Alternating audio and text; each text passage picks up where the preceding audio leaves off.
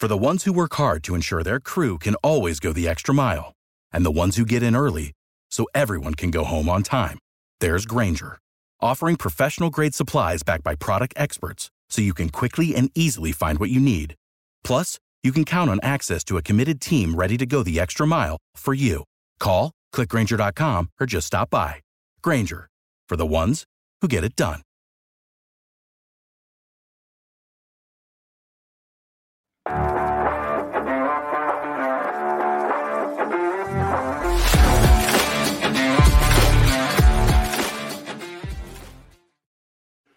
Matt Dagostino, Wes Cheng here with you. We have got some juice on the Cuse. It is the Juice on the Cuse podcast, in fact, as we take a look back at Syracuse's home win over Niagara, 83 71 on Thursday, last game before the holiday. And uh, they've got quite the break until they resume ACC action against Pitt. We'll have some uh, talk about that game coming up next week uh, in, in the next segment. But first, recapping the Niagara game, Wes, um, 83 71, workman like, uh, I feel like maybe the best way to describe it. Um, good game by a few different guys. Again, the bench was successful. What stood out to you in this one? Yeah, Matt, you just hit it right on the head. And I think you and I are starting to sound like broken records, but Syracuse's bench has really been coming through lately. So we were talking about this pre show 15 points, 10 rebounds, a double double for Maliq Brown off the bench. 12 points and eight assists from our growing favorite, Quadir Copeland. Kyle Cuffe Jr. providing some steady minutes off the bench again, seven points, three assists. So these guys are coming in, they're providing quality minutes. They're actually doing better than some of the starters, especially with Maliq Brown. Uh, he's actually giving better, better, better minutes than McLeod. So I really like what I'm seeing from that. And you know, we always talk about the biggest difference from the Jim Boeheim era to the Red Autry era as that switch from zone to man. That's the most noticeable, but I think the bigger impact probably is that Autry's not afraid to give regular minutes to nine guys. And Matt, I just wanted to close on this, which is you have to give credit to the fighting Greg Paulus. That's what you referred to him as last time from Niagara. Matt, again, you coached him, you watched him at Duke and at Syracuse playing quarterback, and they gave effort for all 40 minutes and really refused to go away after Syracuse took that early lead. So, you know, kudos to the Syracuse bench, kudos to the fighting Greg Pauluses. Uh, he may have actually burned more calories on the sidelines yesterday. Uh, I mean, he's that kind of fiery guy. Like when when you hear he's going to Duke back when he's in high school, you're like, yeah, that makes sense. He seemed like the prototypical Steve Wojciechowski slap the floor Duke point guard, and he's still doing it now in his coaching career, kind of coaching those guys up. So you heard Eric Devendorf on the on the broadcast yesterday, who knows Greg Paulus pretty well talk about just you know a leader of of of men. Uh, Greg Paulus, it's it's kind of their calling card. They're going to play a full 40 minutes on it, which which Adrian Autry was a little critical of uh, Syracuse for their last four or five minutes. Just kind of the way they didn't really close things out. Um, is that cause for concern for you as we kind of look through the schedule so far? Sure, they've they've gotten the wins. They've won the games they're supposed to win. They've had a couple of big blowouts, 49 points against Chaminade, uh, 23 against LSU, and 20 against Oregon. All good victories. But some of the other games that maybe I would have anticipated them winning by more than they have. Um, they have just kind of been good enough to get the win, double digit wins, but uh, 11 point wins against New Hampshire and Cornell, 12 point wins against Niagara and Canisius. Is that something that uh, Coach Autry should be more concerned about, or is that just a, a byproduct of facing a team that's going to give you a full 40 minutes in Niagara?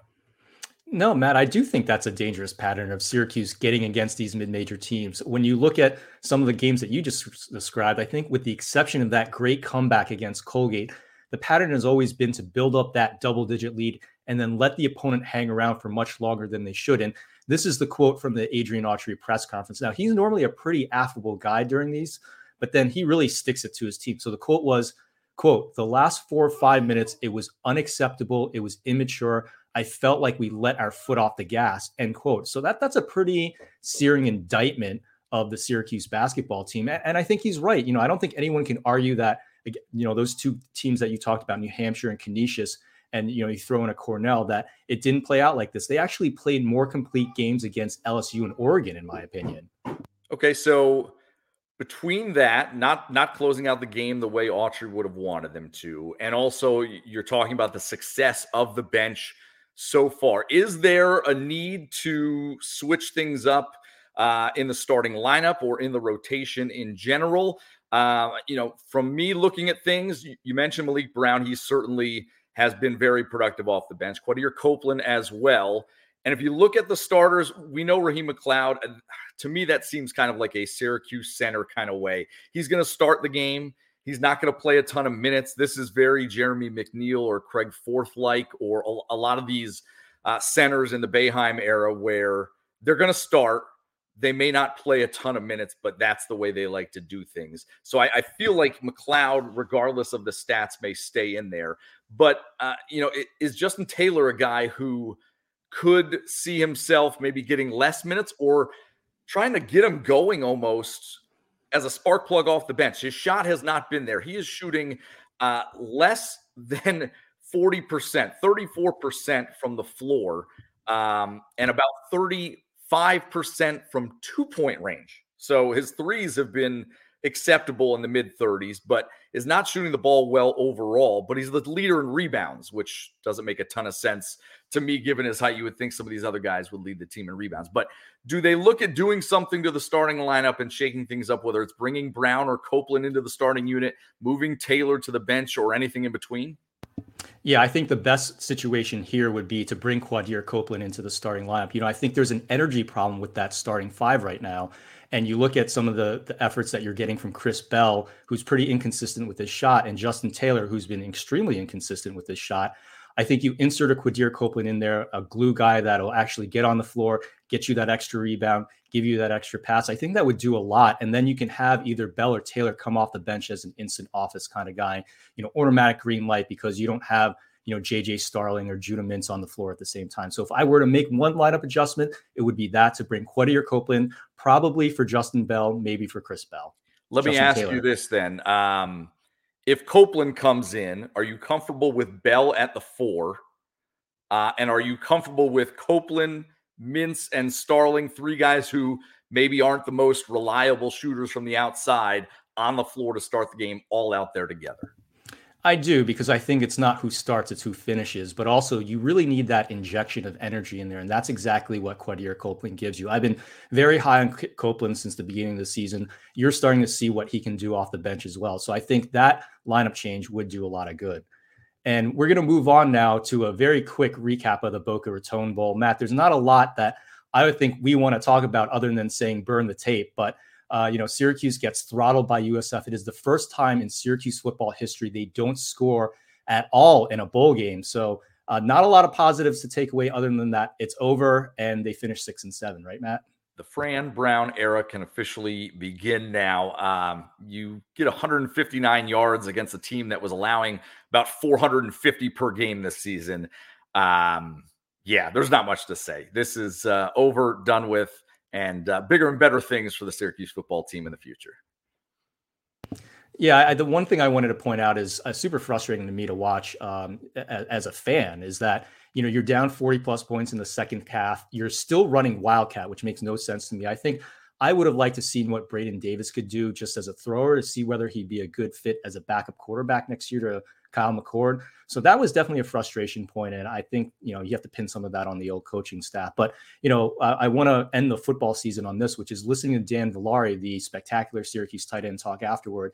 He says that Fran Brown goes into that locker room and promises everyone that they listen to him, they buy into the program. That's the last time they're ever going to feel like that again. So let's put a cap on the Syracuse football season. The 2023 Syracuse football season is over. The Fran Brown era has officially begun yeah, um, exciting, exciting things to come, hopefully, for that Syracuse football team. Uh, we'll get back into the basketball conversation coming up in just a minute. We'll talk Syracuse Pitt, the next game on the docket for Adrian Autry's club. Stay tuned here on the Juice on the Juice. How about the Juice on the Cuse podcast? It's the first time I've stumbled on that. I'm surprised it hasn't happened yet to this point, but we're coming back and we'll speak English even better.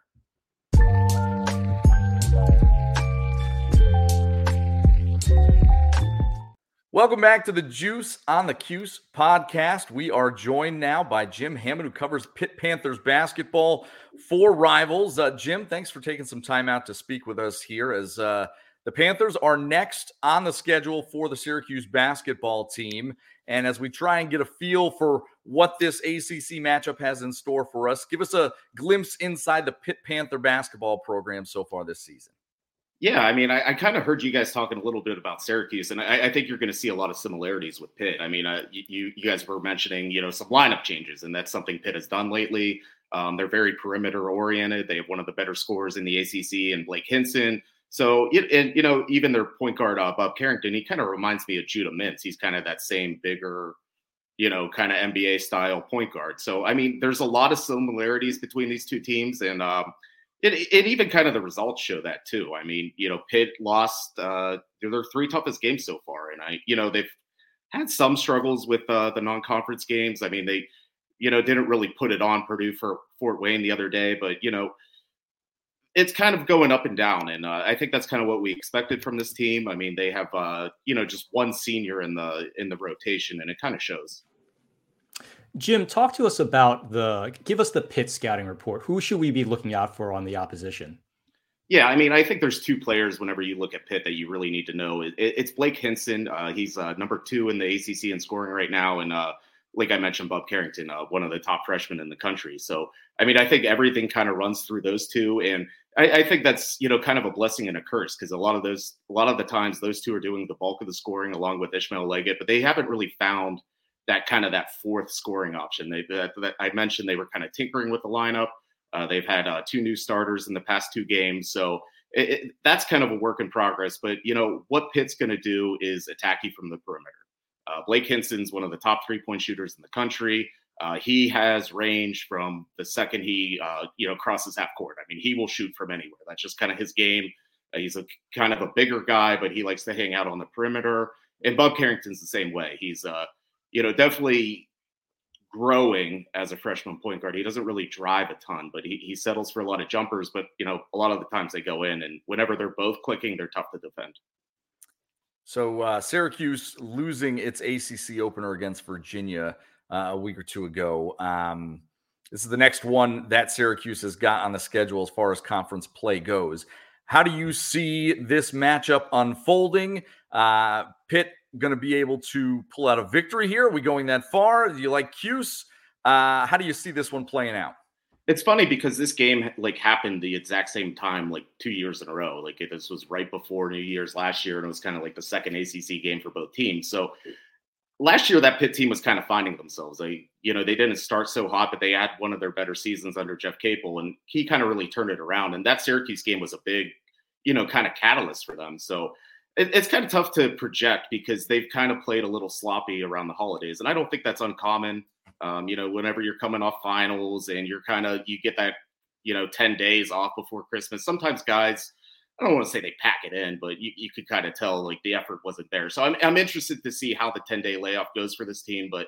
I mean, whenever they're they're connecting on their shots and Hinson's on, I mean, they're really tough to defend. So I, I, think it's going to be a classic Pitt Syracuse game. I mean, I think it's you know the coaches have changed. It's not Jamie Dixon and Jim Boeheim anymore, but I mean, I think stylistically, it's going to look like what it always kind of looks like.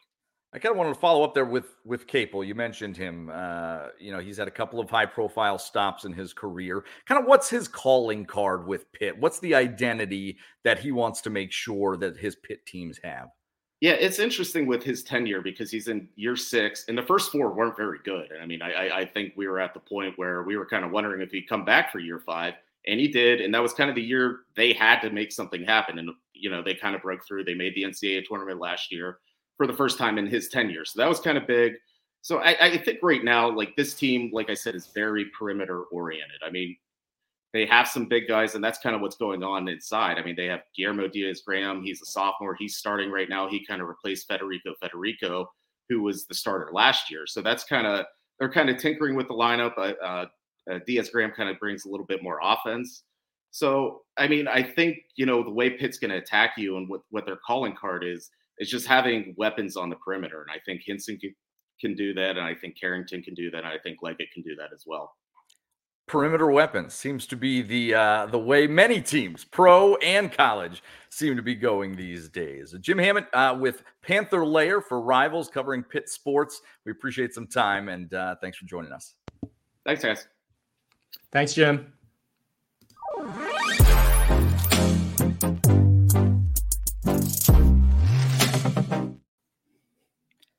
Back here on the Juice and the Cuse podcast, Matt Dagostino, Wes Cheng joining you. Wes, uh, Birdie tells me you have a Syracuse recruiting tidbit, a, a, nugget you'd like to pass along here for our final thought in this one. Yeah, Matt, I'll close the show today, as you mentioned, on a recruiting note. So, Marcellus Barnes Jr., he's a four star 2024 cornerback in the Rivals 250. He's going to announce his decision on January 6th at the All American Bowl. So, Syracuse, Ole Miss, and Georgia appear to be his final three finalists, and the Orange has put itself in very good position to land him. He tells rivals that he was quote unquote blown away by his official visit to Syracuse two weekends ago. So there's a lot of smoke around his recruitment. Just another example of Fran Brown getting to these recruits, getting Syracuse in a position to be able to land elite talent like this. And you heard here first, I think he's coming to Syracuse. I don't know what's in the Kool Aid that Fran Brown has been serving up, but uh, I, I want I'm drinking it. I'm I want to see what's in it. Uh, there's just so much positive vibes going through the program right now. And again, like in previous years, you hear Syracuse even in the conversation for four star guy. That's awesome. But Syracuse, Ole Miss, and Georgia, up until a couple weeks ago, like one of those one of these things is not like the other. Um, and here they are in the mix for these guys that you're saying, you know, top 250 guys, um, seemingly left and right. So uh, fingers crossed. We'll see what happens, but maybe another big recruit heading to Central New York to play for Syracuse football. That'll do it here for the Juice on the Cuse podcast. Wes Cheng, Matt Dagostino. We'll catch you next time right back here on the Believe Network.